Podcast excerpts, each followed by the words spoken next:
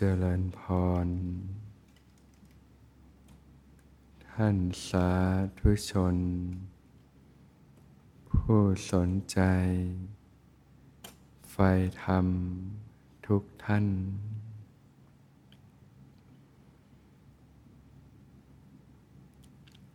ก่อนที่จะเข้าสู่ช่วงของการฝึกปฏิบัติ ก็จะตอบ คำถามก่อน น้อมกราบขอบพระคุณท่านพระอาจารย์ในความเมตตาต่อท่านสาธุชนทางบ้านเจ้าค่ะ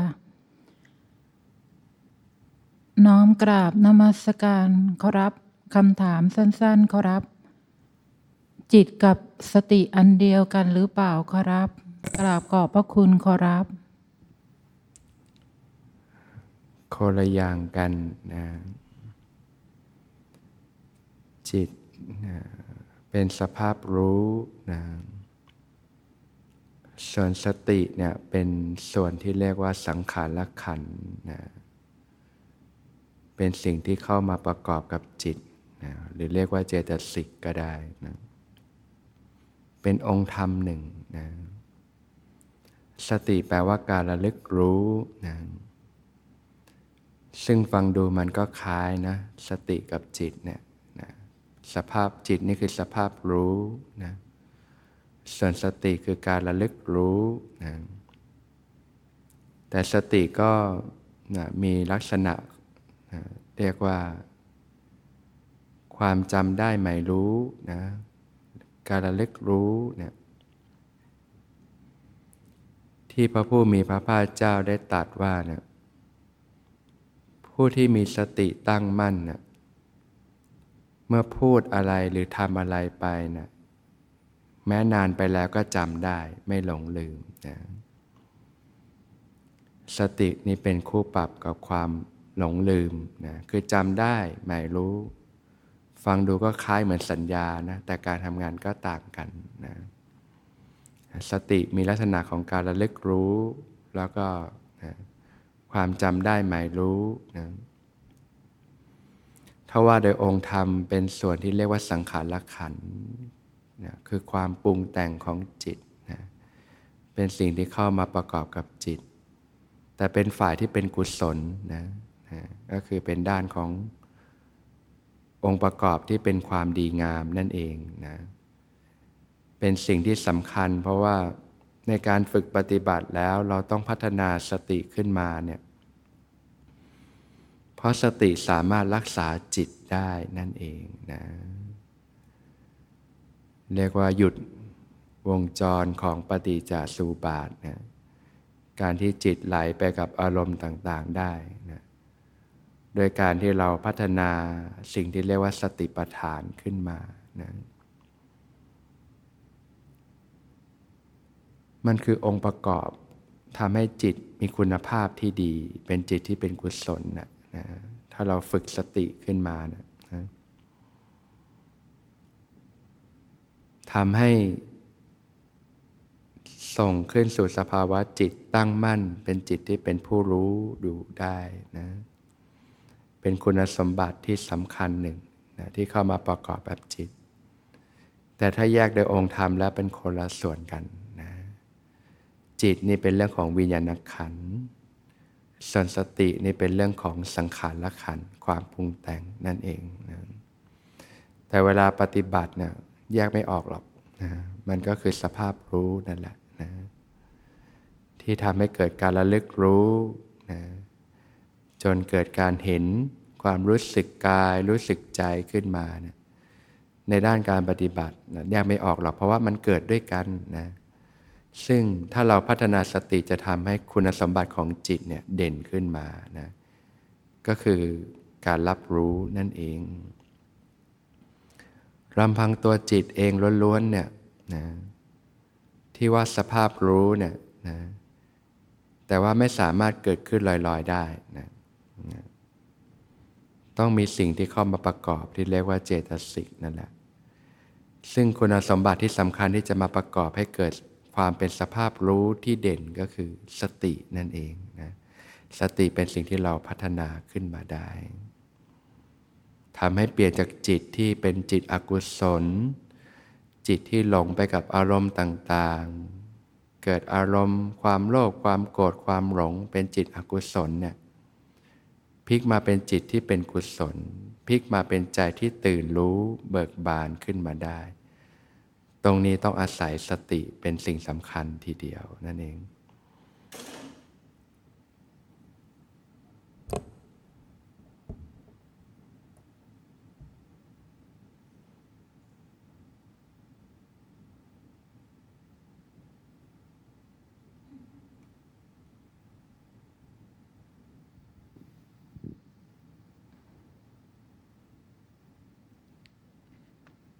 ขออนุญาตสอบถามการปฏิบัติเจ้าค่ะ เมื่อดูลมหายใจเข้าออกและดูสภาวะลมที่เกิดขึ้นระหว่างวัน เกิดสภาวะความแน่นตรงหน้าอกเจ้าค่ะ เวลาสุขก็สุขและอิ่มเอิบขึ้นตรงกลางอก เวลาทุกข์ก็เกิดความเจ็บปวด แน่นอยู่ตรงกลางอก เวลาโกรธก็ร้อนเผาๆอยู่ตรงกลางอกเจ้าค่ะ แต่เวลาตามอารมณ์ บางอารมณ์ดับตรงกลางอก บางอารมณ์ก็ค่อยจางหายไปตรงกลางอก บางอารมณ์ก็แน่นอยู่แบบนั้น แต่มันแน่นอยู่ตรงกลางอกนะเจ้าคะหาสาเหตุไม่เจอเจ้าค่ะ ควรปฏิบัติต่ออย่างไร พอแน่นและอารมณ์ที่เกิดขึ้น ระดับไปหรือ ยังแน่นคงอยู่ แบบนี้ควรพิจารณาอย่างไรเจ้าคะกราบขอบพระคุณเจ้าค่ะอ่าก็แสดงว่าสังเกตจิตใจเป็นนะ ตรงที่รู้สึกอาการที่กลางอกนั่นแหละ คือสิ่งที่เรียกว่าฐานของจิตนะเวลาใจมันมีความเบาอิ่มเอิบมีความสุข มันก็เกิดที่กลางอกนะ เวลาใจมันมีความอัดแน่น มีความร้อนมันก็เกิดที่กลางอก เพราะกระแสของจิตมันอยู่ตรงนั้นแหละนะมันเป็นฐานที่ตั้งของจิตอยู่แล้วนะการที่เรารู้สึกได้ก็แสดงว่าสติเริ่มมีกำลังนั่นเอง ก็ถูกแล้วไม่ได้ผิดอะไรนะนั่นแหละเราเห็นกระบวนการที่เกิดขึ้นนะตามความเป็นจริงนั่นแหละนะ ก็จะทำให้เราเกิดเรียนรู้ว่าเนี่ยบาปและอกุศลธรรมให้ผลเป็นความทุกข์นะเป็นอย่างไร บุญกุศลให้ผลเป็นความสุขเป็นอย่างไรนะเวลาจิตมันเป็นกุศลมันเบา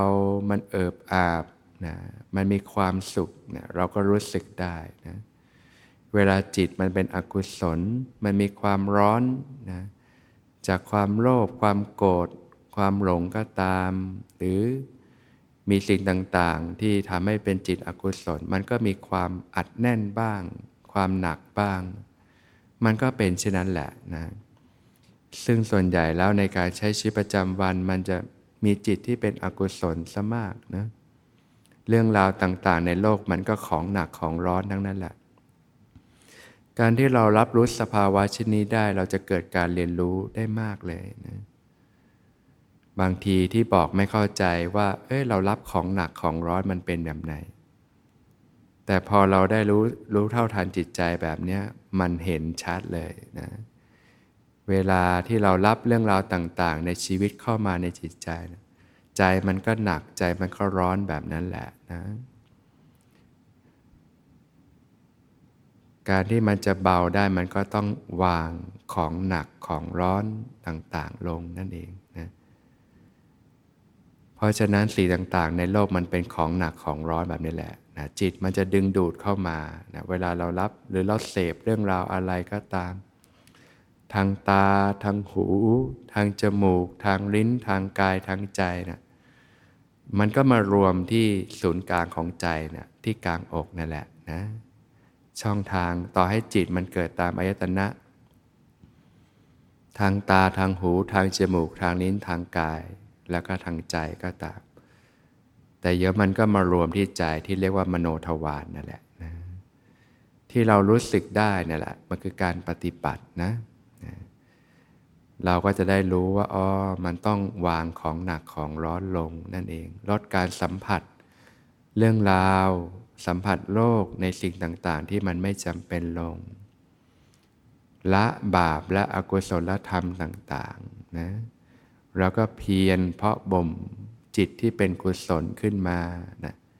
สังเกตพอจิตเป็นกุศลเกิดความคิดความรู้สึกดีๆ เกิดใจก็เบามีความสุขนะแต่มันเกิดยากกว่าจิตอกุศลใช่ไหมมันต้องอาศัยการฝึกปฏิบัติ มันจะทำให้เราเรียนรู้วิธีของการปฏิบัติว่ามันเกิดจากการสละออกนั่นเอง มันจะต่างจากกายภาพเนาะ กายภาพนี่มันเหมือนเรา ถ้าเราคุ้นชินแบบทางโลก เราเข้าใจว่าเราต้องไปเสพสิ่งต่างๆ รูปเสียงกลิ่นรสสัมผัส เรียกว่าดึงสิ่งต่างๆ เข้าตัวมาครอบครอง ทางโลกเรียกว่าทรัพย์เครื่องปลื้มใจนะทานอาหารอร่อยอร่อยไปดูสัมผัส รูปเสียงต่างๆ ฟังที่ดีงามต่างๆ แต่พอเราสังเกตจิตใจไปเราจะรู้แล้วโอ้โหมันดึงของหนักของร้อนเข้าสู่ใจนะ พอเริ่มสังเกตใจเป็นมันจะเริ่มเกิดปัญญาอ๋อนี่เราไป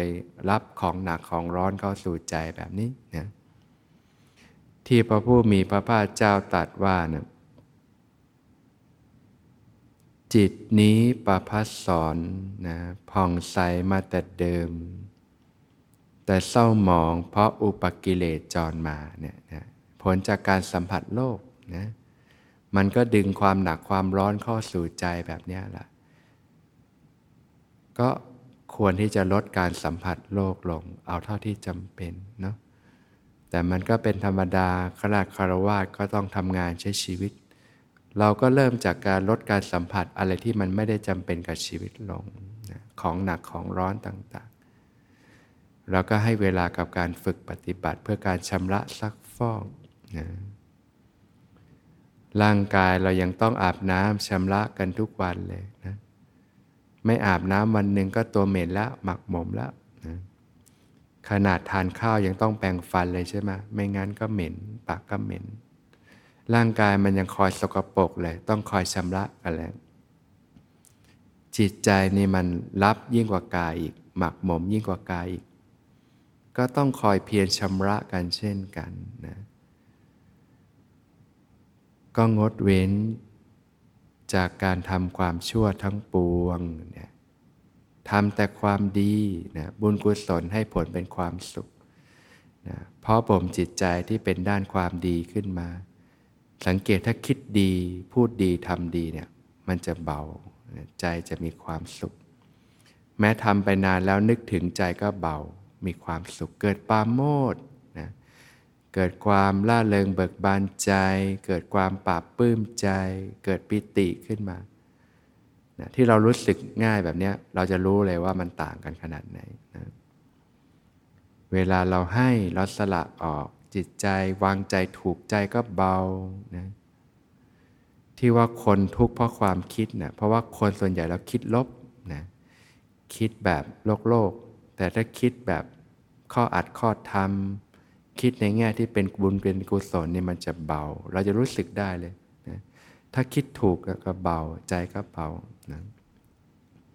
คิดในการเสียสละ คิดในการช่วยเหลือโกกูลผู้อื่นเนี่ยจะเบา คิดในการที่สละ มันเป็นการสละความเห็นแก่ตัวนั่นเองนะเนี่ยที่ว่าความเห็นแก่ตัวคือมันดึงเข้าจิตมันจะเอา มันก็จะหนักร้อนนะให้สังเกตไป พอเรามุ่งจะเอาเนี่ยมันดึงดูดละของหนักของร้อนละสังเกตใจเป็นเนี่ยมันมันทำให้เราเกิดการเรียนรู้ได้มาก แต่พอจิตที่ให้ที่สละนี่มันเบา เพราะว่ามันสละของหนักของร้อนออกไปจากใจนั่นเองฉะนั้นถ้าเราวางใจถูกเนี่ยมันจะพลิกได้เป็นจิตเป็นกุศลได้นะสละของหนักของร้อนนะการให้อภัย อย่างเวลาคนหนึ่งเขามาทำไม่ดีพูดไม่ดีปุ๊บ เก็บกักไว้ในใจปุ๊บใจเราหนักแล้วร้อนแล้วนะ เพราะฉะนั้นที่แล้ววังวนของวัตตะเนี่ยกิเลสทำให้หลงทำกรรม กรรมทำให้เกิดวิบาก วิบากทำให้เกิดกิเลส กิเลสทำให้หลงทำกรรม กรรมทำให้เกิดวิบากเป็นวังวนของวัตตะเนี่ยมันไม่ใช่ว่าต้องรอไปขนาดไหนหรอก มันเกิดขึ้นระดับวาลจิตเนี่ยแหละนะ มันก็เป็นวังวนอย่างเงี้ยที่เรียกว่ากระแสปฏิจจสมุปบาทนั่นแหละ อเราทำอะไรที่มันเป็นกิเลสความปรุงแต่ง แล้วก็หลงทำกรรมที่ไม่ดี คิดไม่ดี พูดไม่ดีทำไม่ดี ผลก็คือใจก็หนักร้อน พอทำสิ่งที่ดี คิดดีพูดดีทำดี ใจก็เบาสบายให้ผลนะเป็นความรู้สึกที่เบาสบาย หรือการฝึกปฏิบัติโดยชำระออกเนี่ยนะใจก็เบาขึ้นอิ่มเอิมขึ้นมีความสุขขึ้น เพราะฉะนั้นการที่เราสังเกตได้มันมันเป็นเรื่องของการปฏิบัติอยู่แล้วนะมันจะทำให้เราได้เกิดการเรียนรู้มากเลย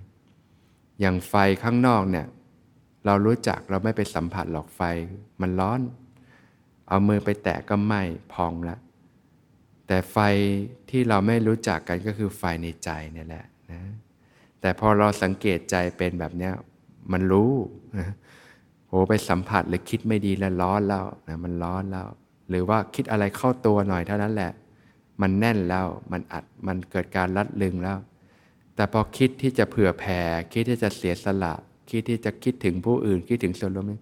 โอ้โห มันเบาใจมันกว้างขวางออกมันคลายออกเลย มันเห็นกันแบบนั้นเลย มันไม่ได้ว่าต้องรอรับผลชาติหน้าที่ไหนเลย ถ้าเราฝึกสติปัฏฐานสี่ไปถึงจุดหนึ่งเนี่ยมันรู้กันที่ปัจจุบันเนี่ยแหละนะมันเห็นผลกันทันตาเลยนะเพราะฉะนั้นมันเป็นเรื่องของการฝึกปฏิบัตินะก็ให้เราทำความเข้าใจเรียนรู้แล้วก็ฝึกปฏิบัติต่อไปนั่นเองนะ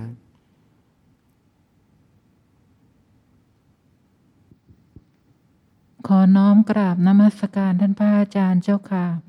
ขอส่งสภาวธรรมเจ้าค่ะ จากข่าวที่แล้วที่ท่านพระอาจารย์เมตตาชี้แนะการปฏิบัติ เมื่อเจอสภาวะนามกายเคลื่อนทำให้เข้าใจสภาวะมากขึ้น และสิทธิ์ก็ได้ปฏิบัติเช่นเดิม สวดมนต์นั่งสมาธิ และระหว่างวันก็ฝึกสติปัฏฐาน รู้ลมหายใจเข้าออก บริกรรมพุทโธ ตอนนอนก็จะบริกรรมพุทโธตามลมหายใจเข้าออก นอนภาวนาจนหลับไปเจ้าค่ะ มีอยู่คืนหนึ่งนอนภาวนาอยู่ดีๆ ก็รู้สึกเหมือนหนึบๆเหมือนนอนอยู่บนเกาเหนียวๆจิตรับรู้ได้และพูดว่ารู้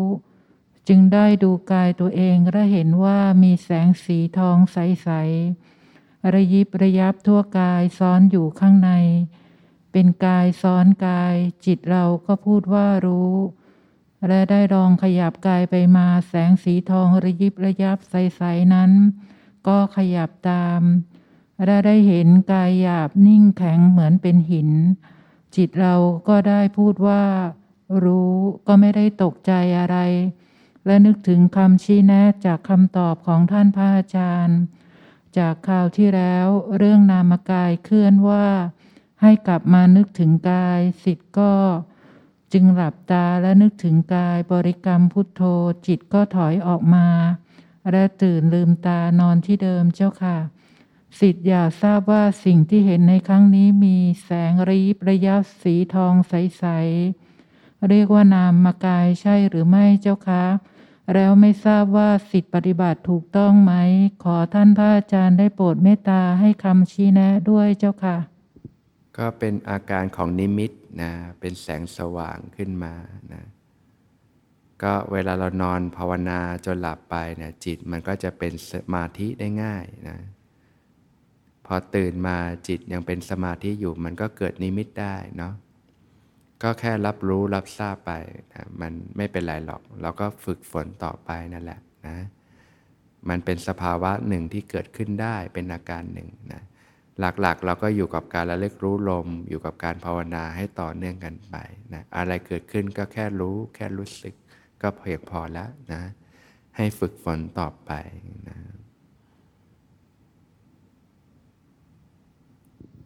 กราบนมัสการพระอาจารย์เจ้าค่ะ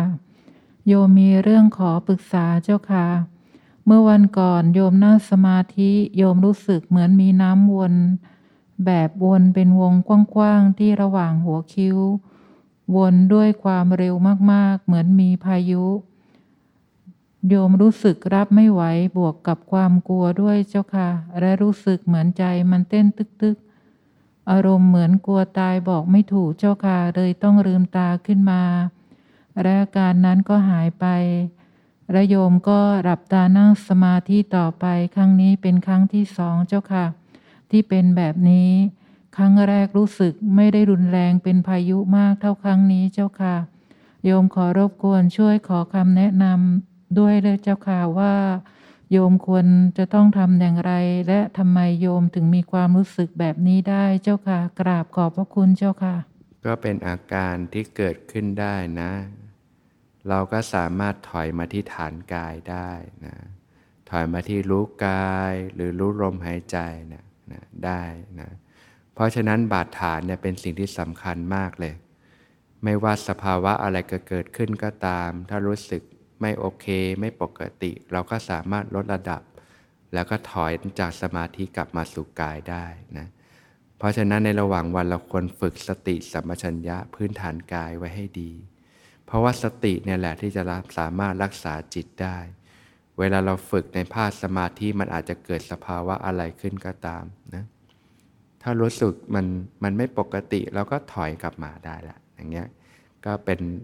เป็นสิ่งที่ทำให้เราสามารถเซตศูนย์ตัวเองได้กลับสู่ความปกติได้ เพราะฉะนั้นพื้นฐานกายเนี่ยเป็นสิ่งที่เราควรจะมีอยู่ตลอดเวลาคนฝึกไว้ เหมือนเราขับรถน่ะเราจะขับเปิดเกียร์หนึ่งเกียร์สองเกียร์สามเกียร์สี่เกียร์ห้าก็ตาม สุดท้ายเราก็ต้องเซตศูนย์กลับมาปลดเกียร์ว่างอยู่ดี เพราะฉะนั้นไม่ว่าเราจะฝึกพัฒนาสมาธิระดับไหนก็ตาม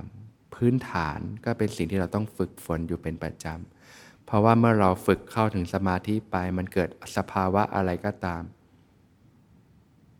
ถ้าเราก็สามารถถอยกลับสู่ฐานกาย เรียกว่า landing กลับสู่ความเป็นปกติ พื้นฐานกายได้ หรือเหมือนการใช้คอมพิวเตอร์แล้วเราก็สามารถ shut down ออกมาได้นั่นเองนะ เพราะฉะนั้นเนี่ยอันนี้ให้เป็นพื้นฐานไว้พื้นฐานกายเนี่ยเรื่องของการรู้ลมหรือรู้กาย รู้ความรู้สึกตัวทั่วพร้อมเนี่ยไม่ว่าเราจะฝึกยังไงเราก็ควรมี basic แล้วเราก็ค่อยๆไต่ระดับขึ้นไป เวลาเราจะถอนจากสมาธิเราก็ลดระดับลงมากลับสู่พื้นฐานกายไว้ ในระหว่างวันก็ฝึกกายคตาสติ มีสติสัมปชัญญะเนี่ยเป็นบาดฐานไว้นะเเพราะสติเป็นสิ่งที่สำคัญมากนะสติสามารถรักษาจิตได้ เวลาฝึกในภาคสมาธิเนี่ยอะไรๆมันก็มีโอกาสเกิดได้ มันก็เหมือนเราขับรถนั่นแหละ เวลาเราขับรถ ในระหว่างทางด้วยความเร็วบางอย่าง มันก็มีอะไรเกิดขึ้นได้เช่นกันนะเช่นบางทีรถก็ยางแตกบ้าง เกิดสิ่งตัดหน้าบ้าง เวลามีเหตุการณ์ไม่ปกติเกิดขึ้น เราก็ต้องประคับประคอง แล้วเราก็สามารถชะลอรถกลับมาได้นั่นเอง